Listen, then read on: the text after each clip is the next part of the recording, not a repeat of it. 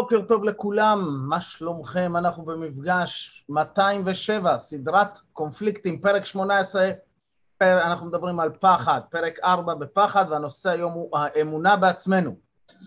אחת הסיבות שאנחנו מפחדים מקונפליקטים נובע מכך, כמו שאמרנו בפרק הקודם, אה, שהקונפליקט מאתגר את האמונה שלנו. אז היום בדיוק נדבר על זה, על האמונה שלנו בעצמנו. עד כמה אנחנו באמת מאמינים בעצמנו, מה זה אומר להאמין בעצמנו ומה אנחנו יכולים ללמוד מזה. אז אם אתם נהנים מהפודקאסט, תגיבו, תעשו לייק, תשתפו, זה יעזור לאלגוריתם של יוטיוב לקדם את הסרטון ולהגיע לעוד אנשים שזה יכול לתרום להם, וזה גם יהיה לי נחמד אם אתם מגיבים לי. אז בואו נתחיל.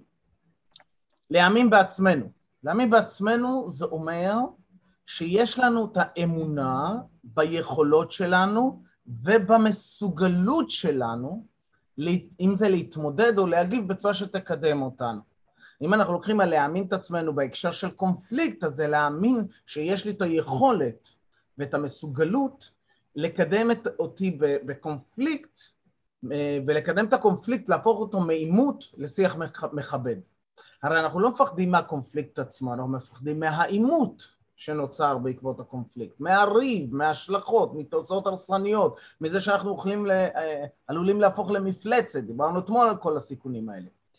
אז אם אנחנו מאמינים בעצמנו שאנחנו יכולים להתמודד עם הקונפליקט, שאנחנו יכולים להיות רגועים, שקולים וקולים כמו שבלולים בקונפליקט, אז אנחנו אה, יכולים להתעלות מעל הספק העצמי שלנו ולהתחבר למשאבים שלנו. Okay? וזה החוכמה בעצם. Okay? אוקיי? כי אם אני מתחבר למשאבים שלי בזמן קונפליקט, אז אני אהיה שם הרבה יותר רגוע, אני אוכל להקשיב לצד השני. אני בדיוק כותב עכשיו מאמר אה, אה, על הנושא הזה של הקונפליקטים בשביל האתר של האייקידו התקשורתי. ו- ו- ואחד הדברים שעלו לי שם זה באמת שאם יש לי בראש סרטים שזה הופך להיות ריב וזה יהיה כסח, כמו שהיה בפעם הקודמת, אז אני בעצם, יש לי ציפיות או נבואות שמגשימות את עצמם, שאני מפחד מהם, שאני לא רוצה שיהיו כאלה, ואני בעצם נותן מסר ללא מודע שלי לאן ללכת, ואז כשזה קורה אני אומר לעצמי, אהה, בבקשה, ידעתי שאני אהפוך למפלצת, ידעתי שזה יהיה ריב, ידעתי שזה יהיה נורא, ואז בדרך כלל אנחנו נשליך את, הכ... את הידעתי הזה והכעס הזה על בן הזוג, בת הזוג, או האדם שאיתו הפכנו, זה הפך לריב, נאשים אותו בזה, וחוזר חלילה ונעצים את זה.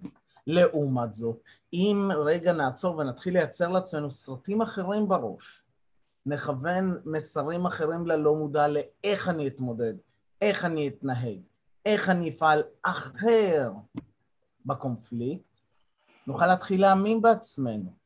אוקיי? לכן, החוסר האמונה הזה שנובע לרוב מהסרטים האלה שיש לנו בראש, זה, זה בגלל שאני רואה את ה-Worst case scenario ואני מסתמך על העבר.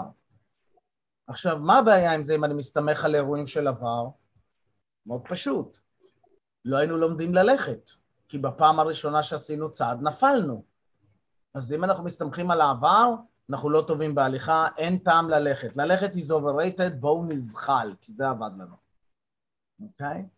אז אנחנו לא רוצים להסתמך על העבר, אנחנו רוצים ללמוד מהעבר ולשנות אותו, אוקיי? Okay? אז מה שהיה הוא לא בהכרח מה שיהיה, אומר טוני רובינס, אה, אם אנחנו מסתמכים על העבר זה כמו שאני נוהג קדימה בעודי אה, מסתכל רק על המראה האחורית של האוטו.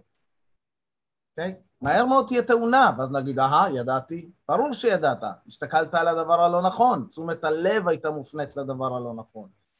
אם תשומת הלב שלי מופנית לסרטים המפחידים שבראש, להשלכות, לתוצאות ההרסניות, על היוסטור, אני לא אצליח, לא רק שאני לא אצליח, אני אצליח.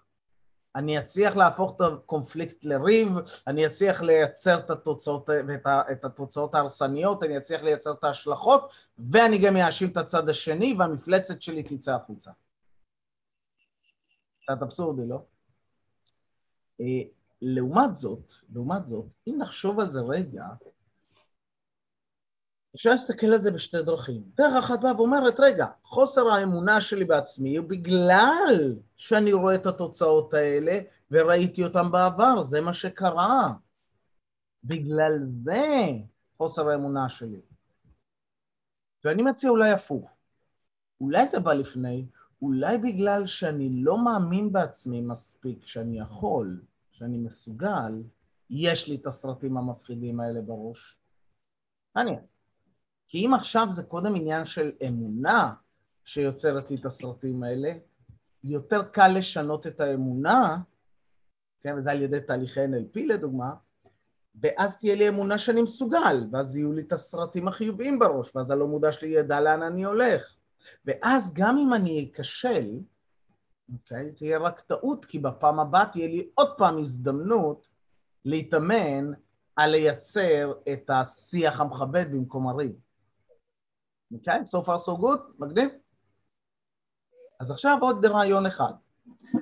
ב-IMT, כשאני עובד בקליניקה או מלמד, יש דבר שנקרא עבודת זהויות. ומה זה אומר עבודת זהויות? עבודת זהויות יושבת על ההנחה שלכל אחד מאיתנו יש יותר מזהות אחת. עכשיו, זה ידוע, אוקיי? אממה, יש תחום שלם שנקרא פסיכולוגיה של המרחב המנטלי, ששם מדברים על כך שכשאדם מדבר בשפה של אני, עצמי, לי, אותי, בכינויי גוף, לפעמים יש יותר מייצוג פנימי אחד ברמת התת-מודע. מה זאת אומרת? נניח אדם אומר את המשפט, אני כועס על עצמי. אז ברמת ההכרה, אני ועצמי זה אותו אחד, מיקי פה שנמצא מולכם מול המצלמה. ברמת הלא מודע, או התת המודע שלכם, תת ההכרה, יכול מאוד להיות שיש שם שני ייצוגים. ייצוג לאחד לאני שכועס, וייצוג אחר לעצמי שכועסים עליו.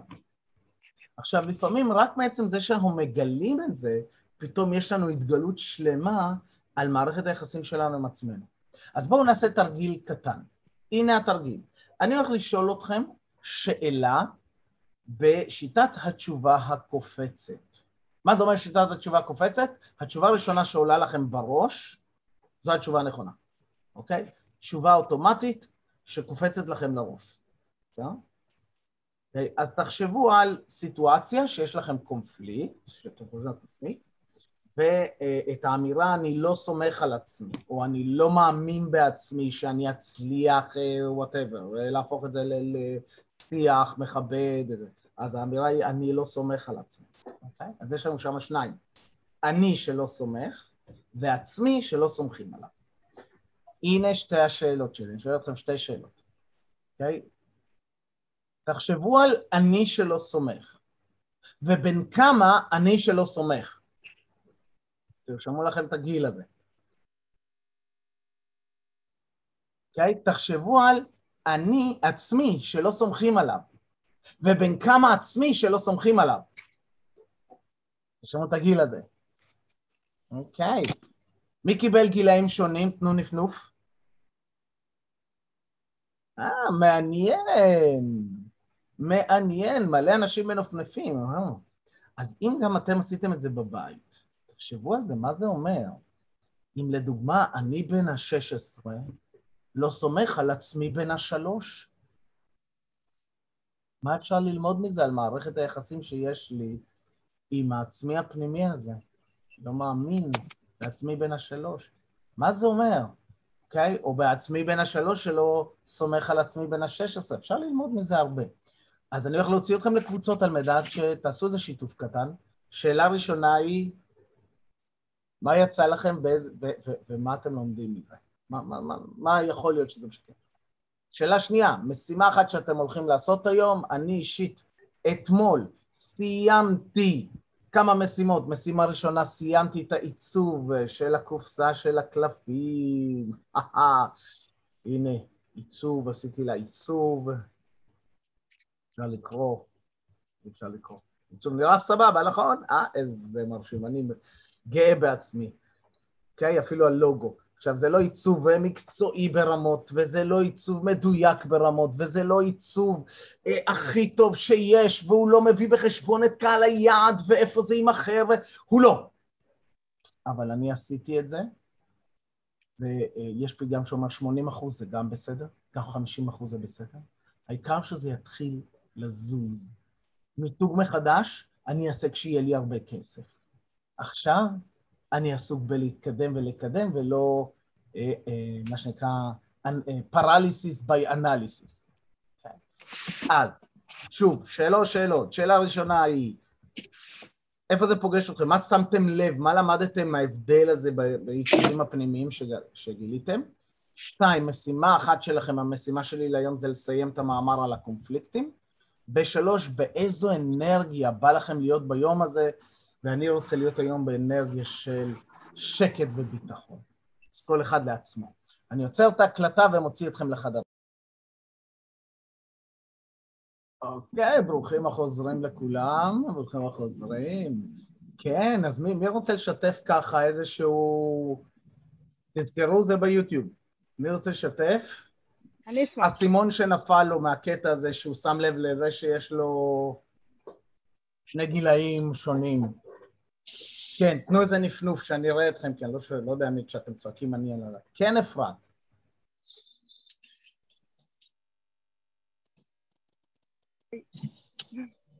לחצתי על סטי בטעות. אמ, האמת היא שזה ממש מוזר, מיקי, אבל עלה לי בהתחלה גיל, אה, עלה לי גיל אה, ארבע, ואחרי זה עלה לי גיל שלוש. לארבע לאני ושלוש לעצמי? כן, אז okay. אוקיי. כאילו אני אומרת לעצמי, מה, כאילו בגיל שלוש, ארבע היה לי בכלל את הדבר הזה של להאמין בעצמי, ביכולות שלי? Mm-hmm. אז מסתבר שכן, והשוויתי את זה להיום, שאני כבר uh, הרבה יותר גדולה, והיום דווקא אני מרגישה הרבה, זאת אומרת, כשהייתי צעירה, היה לי יותר את האמונה ואת היכולת בעצמי מאשר היום. Mm. מעניין. זאת אומרת, הילדה שלי נתנה בי את החוזק ש, שאני, שאני מאמינה בעצמי ושאחרים מאמינים בי. וזהו. מדהים, מדהים. אז זו תובנה חשובה שמאפשרת ממש לצאת לאיזשהו מסע עבודה, עבודה עצמית בנושא, מגניב. תודה רבה לך. ככה אנחנו מוחאים כפיים למי ששכח, נכון? נפנפים, כמו יצא החרשים, כך, כן? לא מובן מאליו. כן, תודה לך, אפרת. מי עוד רוצה לשתף אותנו ככה באיזשהו משהו שהוא גילה, גילאים שונים שעלו לו ופתאום זה עשה לו כזה, mm, וואלה, מעניין. כן, אורית. שחררי המיוט. מיקי? כן. אני לא בטוחה שאז בגיל שלוש ידעתי מה זה עצמי ולא להאמין בעצמי. נראה לי שזה משהו שקצת נקנה ו... ונבנה על, על סמך אה, ניסיון. Mm-hmm. אני כן חושבת שאולי זה משהו של ההסתכלות שלי עכשיו כלפי mm-hmm. הגיל הצעיר, זה עוד נקודה מעניינת. בדיוק, כלומר מה שאת אומרת זה שכשאת אמרת אני, בת כמה אני שלך שלא סומכת... שלוש. על... אני שלא סומכת היא בת שלוש, ועצמי?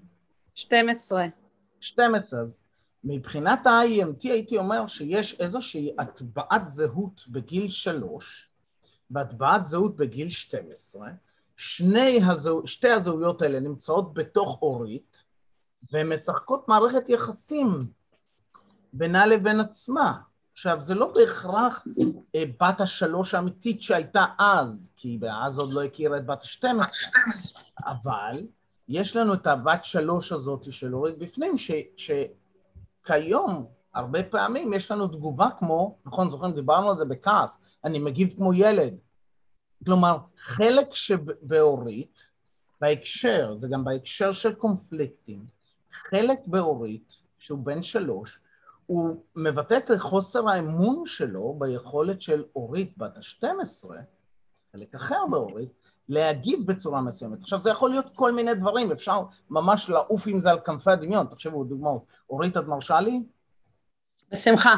יאללה, אז אני עושה כל מיני פרשנויות שלי, שימו לב, זה פרשנויות מהמפה העקומה שלי, זה לא האמת, כי העבודה היא של אורית עם עצמה, אולי בעזרת מנחה, והעבודה היא של אורית, הגילוי. ואני נותן לכם כמה דוגמאות, שהן גם דוגמאות מהקליניקה שתבינו. לדוגמה, יכול מאוד להיות שבגיל שלוש, אורית חוותה אה, נניח את אה, אימא צועקת, בסדר? אז עכשיו יש את הילדה בת השלוש שרואה את אימא צועקת אולי בקונפליקט עם אבא, אולי בקונפליקט אחר, אולי בריב, אוקיי? והיא כזה נבהלה. יאללה מגניב. אז יש לנו עכשיו ילדה בת שלוש עם דמות צועקת בראש. ואז בגיל 12 יכול להיות שלאורית ברחה אימא כזאת, והיא פשוט צרחה על מישהו. ועכשיו, בת השלוש, שמרגישה מאוימת מהצרחות של אימא, רואה את בת השתים עשרה שמתפוצצת על מישהו, והיא לא סומכת על עצמה. וזה משהו שאנחנו סוחבים איתנו שנים, ואנחנו לא ערים לזה בכלל כי זה נמצא ברמה הלא מודעת, כי זה לא הגיוני, בוא, אני בן 49, אה, מה פתאום אני עכשיו בן שלוש? העניין הוא שברמה הלא מודעת זה, החלקים האלה נמצאים בנו, ומגיבים בסיטואציות שונות בהתאם להקשרים, לכן זה כהטבעת זהות. וברגע שעושים תהליכים לשחרר אותם, פתאום אנחנו נמצא את עצמנו מגיבים בדרכים חדשות, שונות, מעניינות, אה, אה, מול קונפליקטים במקרה הספציפי הזה. אז לכן לזהות את הדמות הזאת, איפה היא הייתה, מה קרה לה אז, מה, מה הסיפור שלה. יש המון המון תהליכים היום של תהליכים של חיבוק, של חיבוק הילד הפנימי, ומה הוא צריך, ותהליכים קוגניטיביים יותר, ותהליכים אה, אה, לא מודעים יותר. ב-IMT לדוגמה עושים עבודה עם תנועות עיניים. יש כל מיני צורות עבודה. העניין הוא רק שקודם כל בואו נזהה שיש שם כאלה. ואז יהיה לנו הרבה יותר קל ללמוד, להעריך את עצמנו. כי תראו קטע, אורית לא סומכת, אורית לא מאמינה בעצמה בת ה-12. רק שאורית כבר לא בת 12. אורית היא בת 34. וכיוון... וכבת 34 יש לה אוסף גדול של מיומנויות, של יכולות, של ניסיון, וברגע שאותה בת ה-12 שבתוכה מבגרים אותה לגיל הנוכחי שלה, אז, אז על לסמוך על אורית בת ה-34 רגע יותר פשוט. כי יש לנו מיומנויות, למדנו לריב, למדנו לריב בצורה מכבדת, למדנו לכבד, למדנו לייצר קשרים אנושיים, למדנו לעשות את הדברים האלה. מגניב? אני משאיר אתכם עם משהו לחשוב עליו ותהליך לצאת אליו. אז לסיום, שבו ישר בכיסאות או תעמדו אם אתם נוהגים בבקשה לא לעשות את זה. אוקיי? אם אתם נוהגים תמשיכו לנהוג, ואם אתם לא, אה, אה, או שתעצרו בצד. אם אתם לא, אז תעמדו או תשבו בצורה כזו שהראש, החזה והאגן מיושרים. למה מיושרים? אני אולי אספר אחרי, בשלב המתנות וההפתעות. אז שבו ישר בכיסאות, תעשו את הצורה. שהסברתי אותה אתמול, ואם לא שמעתם בפרק של אתמול, כנראה לא נשארתם עד אחרי המדיטציה, שם זו הפינה הסודית שלנו. אה, קחו נשימה עמוקה, עצמו עיניים, קחו נשימה עמוקה ושאיפה של האנרגיה של היום לתוך האגן. תחזיקו אותה ושימו לב איך כל הגוף שלכם יציב. יציב רגשית, יציב מנטלית, יציב פיזית. ותוציאו. ושאיפה שנייה של האנרגיה של היום על כפות הרגליים. תרגישו את כפות הרגליים, איך הן יציבות על הקרקע, הקרקע מחזיקה אותן, מחזיקה אתכם, ותוציאו. ושאיפה שלישית למרכז כדור הארץ. להרגיש איך מרכז הכובד יורד, מה שתורם עוד ליציבות, ולהוציא. ולפתוח עיניים, לקחת שאיפה עמוקה ולהוציא הנחת רווחה נהדרת. שתציף אותנו באוקסיטוצינים ליום מופלא, ובפינה הסודית שלנו היום, תחשבו על זה שכל פעם שאנחנו מתאמנים על המדיטציה הזאת, אנחנו בעצם עובדים על יציבות, על חיבור למרכז. זה מפתח לנו במוח אזורים שאחראים על המקום הזה, כשאנחנו ברי ואנחנו יכולים לנצל את זה.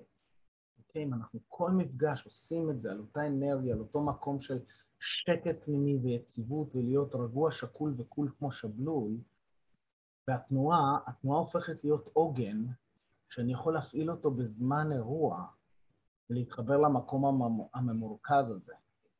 זה יכול לעזור לנו להתמודד מול קונפליקטים, מול ריבים, מול עימותים, בצורה הרבה יותר שקולה.